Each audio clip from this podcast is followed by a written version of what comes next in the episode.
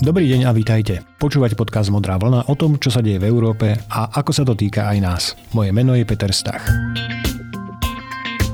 Možno viete a možno nie, ale Modrá vlna takmer vyhrala novinárskú cenu za rok 2019 v kategórii občianskej žurnalistiky. V priamom prenose streamovanom na Facebooku to vyzeralo asi takto. Najlepší podcast, online projekt a článok uverejnený na blogu Porota sa zhodla na týchto nomináciách. Peter Stach, Modrá vlna, Podcast zrozumiteľne a podrobne vysvetľuje dôležitý prínos Európskej únie a jej aktivít na každodenný život Slovákov. Porota ocenila prínos modrej vlny aj ako zdroja argumentov v nekonečných diskusiách s euroskeptikmi v takej dôležitej téme, ako je smerovanie našej krajiny a jej miesto v západnej civilizácii. Hovorím o tom preto, lebo som na túto nomináciu poroty veľmi pyšný. Jasné, tento podcast nevznikol kvôli cenám, ale je to veľmi príjemný pocit, ak ľudia z prostredia profesionálnej žurnalistiky pochvália to, čo robíte. Naozaj veľmi príjemný. Dnešná epizóda bude zázraz trochu netypická, pretože veď treba si posúvať vlastné mantinely však áno. A takto som si ich posunul aj ja minulý týždeň. Na štvrtok a piatok bol zvolaný summit šéfov vláda hlav členských štátov EÚ a mne vo štvrtok večer napadlo, že Veď to predsa znamená, že tu k nám do Bruselu opäť zavítal aj náš slovenský premiér pán Matovič. A určite bude aj nejaký briefing. A keďže mi nominácia na novinárskú cenu dodala guráž, povedal som si skús ty pekne napísať e-mail vedúcemu stáleho zastúpenia Slovenska pri EU a spýtaj sa, či by sa nedalo pánovi premiérovi položiť pár otázok. Ako hovorím, guráže som mal dosť, mal som mail, som teda napísal a poslal veľvyslancovi Petrovi Javorčíkovi. Takmer zápätím mi aj odpovedal. No a po prečítaní tej odpovede som sa až zahambil, pretože pán veľvyslanec odpísal, že on už návštevu premiéra ne- nezabezpečuje, pretože od 1. oktobra nastúpil na novú pozíciu generálneho riaditeľa v Rade EÚ. Aby ste rozumeli, to je veľká vec a pán Javorčík je naozaj veľmi šikovný a kvalifikovaný diplomat. Podľa mňa jeden z najlepších, akých máme. A ja som samozrejme vedel, že tam pôjde, aj október som si pamätal, ale zatiaľ, čo ja som si myslel, že odchádza až koncom októbra, on nastúpil v novej funkcii už od prvého. Tak som sa na chvíľu sám pred sebou doma pri počítači pohambil a potom som napísal druhý mail pani tlačovej tajomničke na našom stálom zastúpení. Úprimne poviem, nečakal som žiadne zázraky, lebo bol večer, dávno po pracovnej dobe, no opäť aj od nej prišla odpoveď obratom. Zajtra po skončení samitu približne o 12.30 sa bude na stálom zastúpení konať briefing. Kľudne príďte. Aby sme si rozumeli, hovoríme o historicky prvej tlačovke, na ktorú som išiel pod hlavičkou podcastu Modrá vlna. Ako zástupca média. Hneď som samozrejme odpísal, že ďakujem a určite prídem. A až na druhý deň ráno som si uvedomil, že vlastne na takéto niečo možno ani nemám dostatočnú technickú výbavu. Podcasty nahrávam v improvizovanom domácom štúdiu, ktoré neviem len tak prenášať hore-dole. Čo vám budem hovoriť, celú tlačovku predsedu vlády som nahrával na mobil, na ktorom som mal natiahnutú protiveternú penu, ktorú som zobral z môjho štúdiového mikrofónu. Mimochodom, niekde som narazil na praktickú radu, že stačí na telefón natiahnuť ponožku, ale to mi pre túto príležitosť prišlo predsa len trochu nepatričné. Samozrejme dúfal som, že sa mi podarí dohodnúť s pani tlačovou tajomničkou krátky rozhovor s pánom premiérom Matovičom, pretože mi bolo jasné, že jednak ako nenovinár budem mať určite pred ostatnými ostrialnými žurnalistami trému a jednak mobilný telefón bez pripojeného externého mikrofónu naozaj nie je ideálny technický prostriedok na nahrávanie tlačovky, hoci aj zamaskovaný čiernou mikrofónovou penou. V rozhovore jeden na jedného to ešte ako tak ide, ale nahrávať takýmto spôsobom na vzdialenosť 4-5 metrov nič moc. To make a long story short, presne takto nakoniec dopadlo. Popisujem to takto detailne preto, aby ste chápali, že táto epizóda Modrej vlny je naozaj prelomová. Technicky aj ľudsky.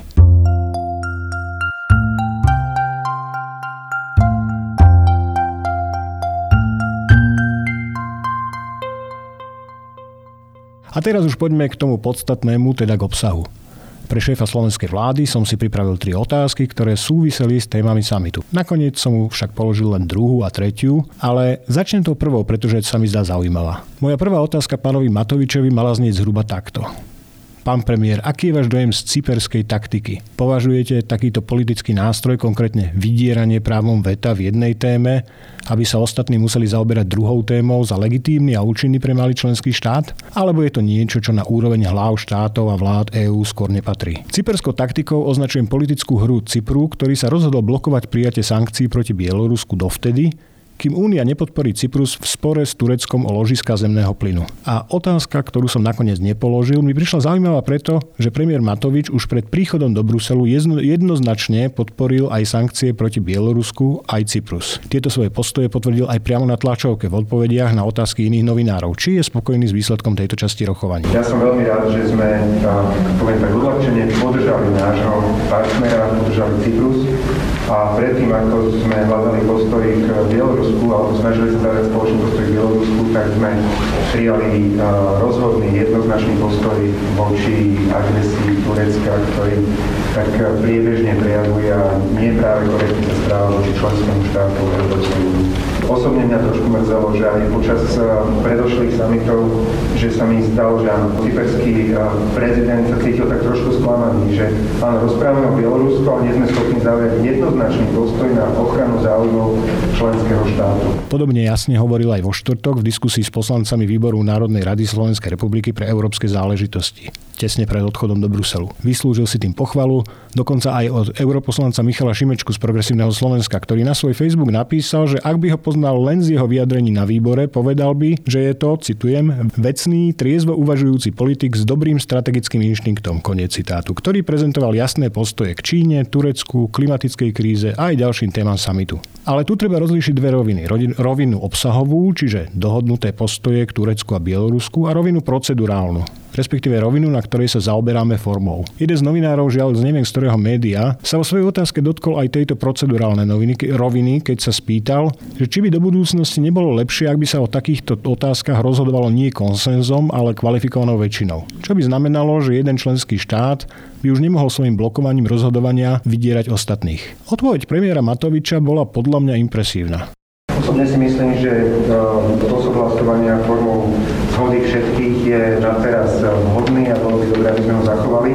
Lebo ak e, toto pravidlo porušíme, tak potom skôr si myslím, že to bude vytvárať rôzne odkryvé tendencie v rámci Európskej únie a nebolo by to asi dobre. Takto nás to v podstate nutí pri hľadaní spoločného postoja si vždy uvedomiť, že Európska únia, to znamená, že únia znamená, že sme jednotní a mali by sme ťahať spolu. A áno, potom je to možno o tom, že tá diskusia trvá v prípade Turecka 10 hodín. Namiesto populistického prikývnutia, otázka novinára navádzala na súhlasnú odpoveď, alebo zahmlievania, prezentoval kultivovaný skutočný názor. Odmietol väčšinové rozhodovanie a naopak podporil dôležitosť konsenzu medzi členskými štátmi v európskej zahraničnej politike. Pričom zároveň treba pripomenúť, že takýto pohľad je konzistentný aj s názorom konzervatívnejších a euroskeptickejších voličov, ktorých sa Igor Matovič snaží zastupovať. Jediným nedostatkom jeho odpovede bolo to, že v nej ignoroval rozdiel medzi hľadaním kompromisu v jednej veci a spájaním dvoch rôznych vecí s tým, že ak mi neustúpite v tom, čo je dôležité pre mňa, tak ja vám neschválim to, čo chcete vy, hoci by som s tým aj vecne súhlasil. To, čo som nazval cyperskou taktikou, je presne takáto druhá situácia. A poviem to úplne na rovinu. Cyprus tu zahral tvrdšiu hru než povedzme Maďarsko, ktoré dnes hovorí, že ak bude čerpanie európskeho rozpočtu podmienené stavom demokracia právneho štátu v príjmajúcej krajine, potom zablokuje prijatie európskeho rozpočtu na najbližších 7 rokov. Pretože čerpanie rozpočtu súvisí s korupciou a tá najviac prekvitá tam, kde nefunguje spravodlivosť, teda právny štát. Ale zmanipulované voľby a protesty v Bielorusku nijako nesúvisia so sporom ložiska plynu vo východnom stredomorí. Ak by cyperskú taktiku začali viac používať aj iné členské štáty, nestalo by sa nič menšie než to, že Únia by prestala byť schopná príjmať rozhodnutia v oblastiach, ako sú spoločná zahraničná politika, rozpočet, dane, sociálne politiky a ochrana pracovníkov, justičná a policajná spolupráca, príjmanie nových členov či sankcie voči členským štátom, ktoré nedodržiavajú spoločné pravidlá. Vezmeme si ako príklad príjmanie rozpočtu. Asi najjednoduchší spôsob, ako ukázať, prečo cyperská taktika nie je taký dobrý nápad, je predstaviť si, že by Cyprus povedal, no nový rozpočet únie podporíme len pod tou podmienkou, že vy podporíte prijatie tvrdých sankcií proti Turecku. Alebo Maďarsko by si dalo podmienku, že rozpočet podporí len vtedy, ak Únia príjme sankcie voči Ukrajine, pokiaľ tá neprizná špeciálny status tamojšej maďarskej menšine. A tak ďalej a tak podobne. Áno, pravda je taká, že niekedy môžu nastať situácie, kedy takéto zneužitia práva veta teda cyperská taktika, môže byť jedinou šancou malého členského štátu, aby si vynútil pozornosť a podporu tých väčších.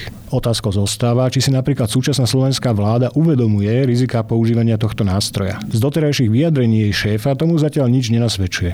Ale zase pravdou je aj to, že nemal príležitosť odpovedať na takto položenú otázku, pretože som ju nakoniec nepoložil. Predsa len to bola tlačovka a mne prišlo neslušné oberať o priestor ostatných prítomných novinárov. Hádam bude príležitosť inokedy.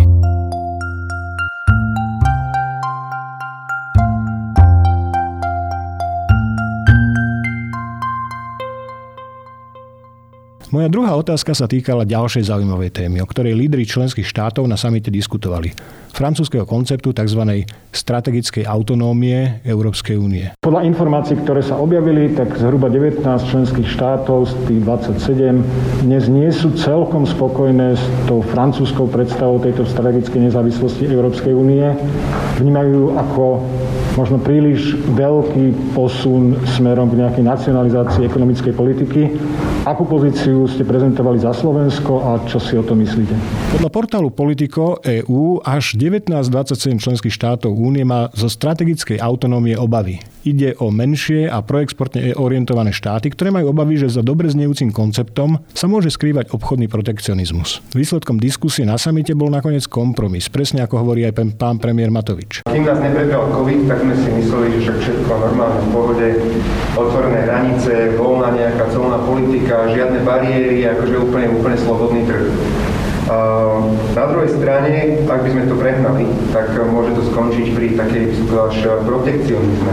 A že budeme zrazu podporovať niečo, čo nie je efektívne, hlavne, že to je naše. V zo samitu sa píše, citujem, Dosiahnutie strategickej autonómie pri zachovaní otvorenej ekonomiky je kľúčovým cieľom únie. Konec citátu.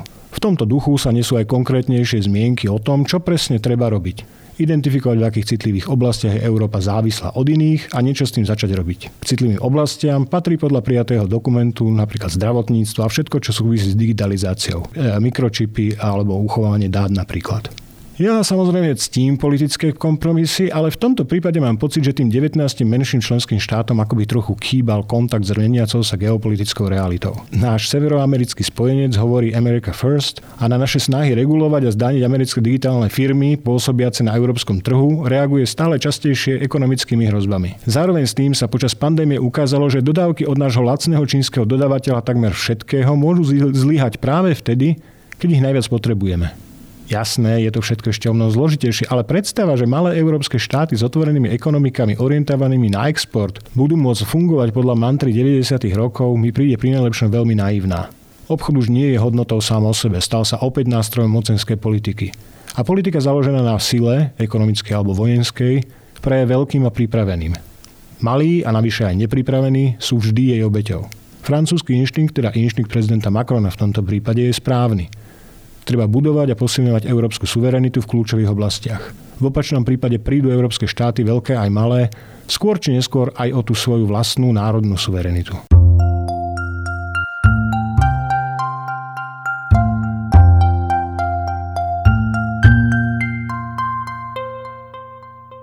No a moja tretia otázka, čiže druhá, ktorú som nakoniec pánovi predsedovi vlády aj skutočne položil, sa týkala viacročného finančného rámca únie, čiže rozpočtu na najbližších 7 rokov a jeho previazanosti s hodnotením stavu právneho štátu v jednotlivých členských štátoch. V médiách sa objavila taká úvaha alebo, alebo poznámka pána premiéra holandského Ruteho, že v prípade potreby on sa spolieha aj na podporu poslancov Európskeho parlamentu pri akoby zvýraznení tej e, tej priviazanosti medzi európskym rozpočtom a na druhej strane e, právnym štátom a posudzovaním právneho štátu.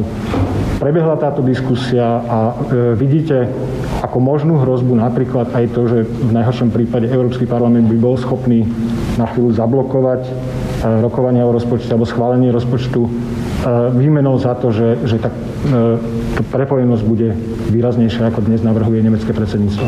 Ak ste počuli predošlú epizódu Modrej vlny, tak si možno spomínate, že som v nej hovoril o tom, že Európsky parlament je dnes príliš slabý na to, aby dokázal naozaj zablokovať prijatie rozpočtu. Stále som o tom presvedčený, aj napriek tomu, že mnohí vplyvní europoslanci vyhlasujú presný opak. Poznámka holandského premiéra pána Ruteho, že on považuje parlament za svojho spojenca, však robí celú záležitosť zaujímavejšou. Totiž jednou z hlavných požiadaviek parlamentu týkajúcich sa rozpočtu je jeho úzke prepojenie s dodržiavaním právneho štátu. Inými slovami, parlament by chcel, aby členským štátom, v ktorých právny štát nefunguje dobre, mohlo byť automaticky zastavené vyplácanie príspevkov z rozpočtu EÚ. Toto je zároveň aj požiadavka Holandska, ktoré do európskeho rozpočtu zaplatí viac, než z neho dostane, teda efektívne dotuje štáty ako napríklad Maďarsko a Polsko.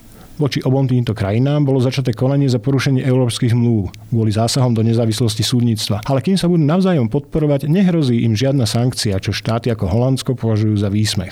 Opäť aj tu odpoveď premiéra Matoviča ma príjemne prekvapila. Ja verím zdravý rozum, že pochopí aj Európsky parlament, aj členské krajiny, že mali by sme sa držať pôvodných dohod, ktoré boli v. Budete v tomto zmysle hovoriť aj so slovenskými europoslancami? Myslím si, že je to na mieste určite, ale tam hlavne si myslím, že urobia tie jednotlivé politické rodiny tú svoju, tú svoju prácu. Do tých politických rodín patria aj, aj ministri, premiéry členských krajín, takže patrí sa to samozrejme, ale ja predpokladám, že emócie vychladnú a že tak takýto konflikt eh, zbytočne nevznikne moju otázku, či by sa v snahe znížiť riziko blokovania rozpočtu nestretol so slovenskými europoslanci, mohol využiť na to, aby sa pochválil, že áno, plánuje také stretnutie, lebo je dôležité pre celé Slovensko. A ešte to mohol vyšperkovať s volaním, že treba vyzlieť stranické trička a spoločne hájiť slovenský záujem v Európe a tak ďalej. Ale on robil presný opak. Povedal, že práve stranické trička budú dôležité a naznačil politickú mechaniku, ktorá sa dá do pohybu premiéry, ktorí sa na rozpočte dohodli už v júli, pritlačia na politické frakcie v parlamente, pretože väčšina z nich stojí zároveň na čele domácich politických strán, ktorých europoslanci tieto frakcie tvoria. Andrej Babiš pritlačí a poslanci za jeho stranu áno,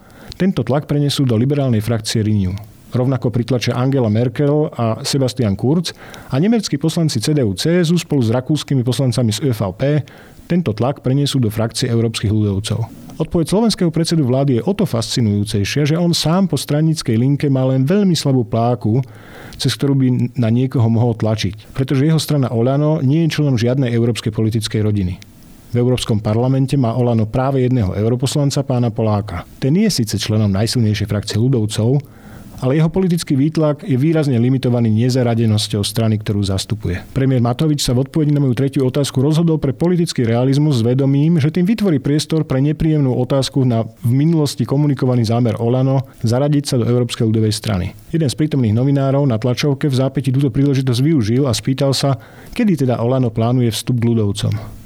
Matovič s ľahkosťou zdatného komunikátora, ktorým nepochybne je, otázku odrazil na prítomného europoslanca Poláka, že nech sa novinári spýtajú jeho, lebo on to má na starosti. Úprimne už si nepamätám, či sa ho na to niekto po skončení tlačovky spýtal, ale skôr by som si typol, že nie. Je jasné, že ak by bol býval priestor pre dlhší rozhovor, Otázok pre premiéra Matoviča sa ponúkalo po samite o mnoho viac než len tie tri, ktorým som sa tu dnes podrobnejšie venoval jednak vecných, ktoré by sa týkali preberaných tém samitu, ale mňa by možno ešte viac zaujímali odpovede na otázky týkajúce sa budovania osobných vzťahov. Bol popri samite alebo po skončení rokovaní priestor na osobné stretnutia? Išiel náš premiér s niektorým z iných premiérov na neformálnu večeru alebo pohár vína? Skrátka, našiel si už náš premiér medzi európskymi lídrami nejakých kamarátov? Dúfam, že niekedy bude priestor aj na takéto otázky, pretože občas sa mi zdá, že odpovede na ne môžu veľa povedať o schopnosti malej krajiny presvedčiť o niečom tých väčších. Ak by Igor Matovič počas tohto volebného obdobia dokázal využiť svoju prirodzenú žoviálnosť podľa vzoru veľkého Jean-Claude Junckera z malého Luxemburska, nemuselo by to byť márne. Prvé dva samity však v každom prípade absolvoval s odsťou a to u nás zase nie je až taká samozrejmosť.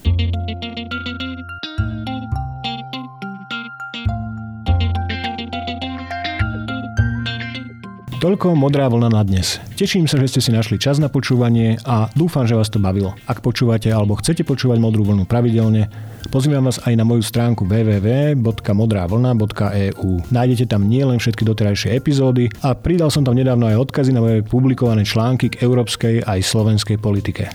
Navyše na stránke sa môžete prihlásiť aj k odberu newsletteru, čo vám v tejto chvíli zabezpečí avizo v e-maili vždy po vydaní novej epizódy podcastu.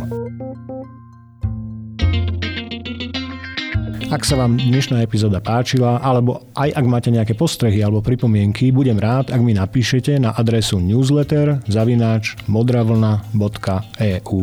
Samozrejme, budem sa tešiť, ak modrú vlnu odporúčite aj vašim priateľom a známym.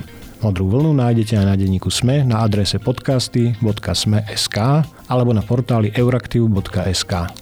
Do počutia.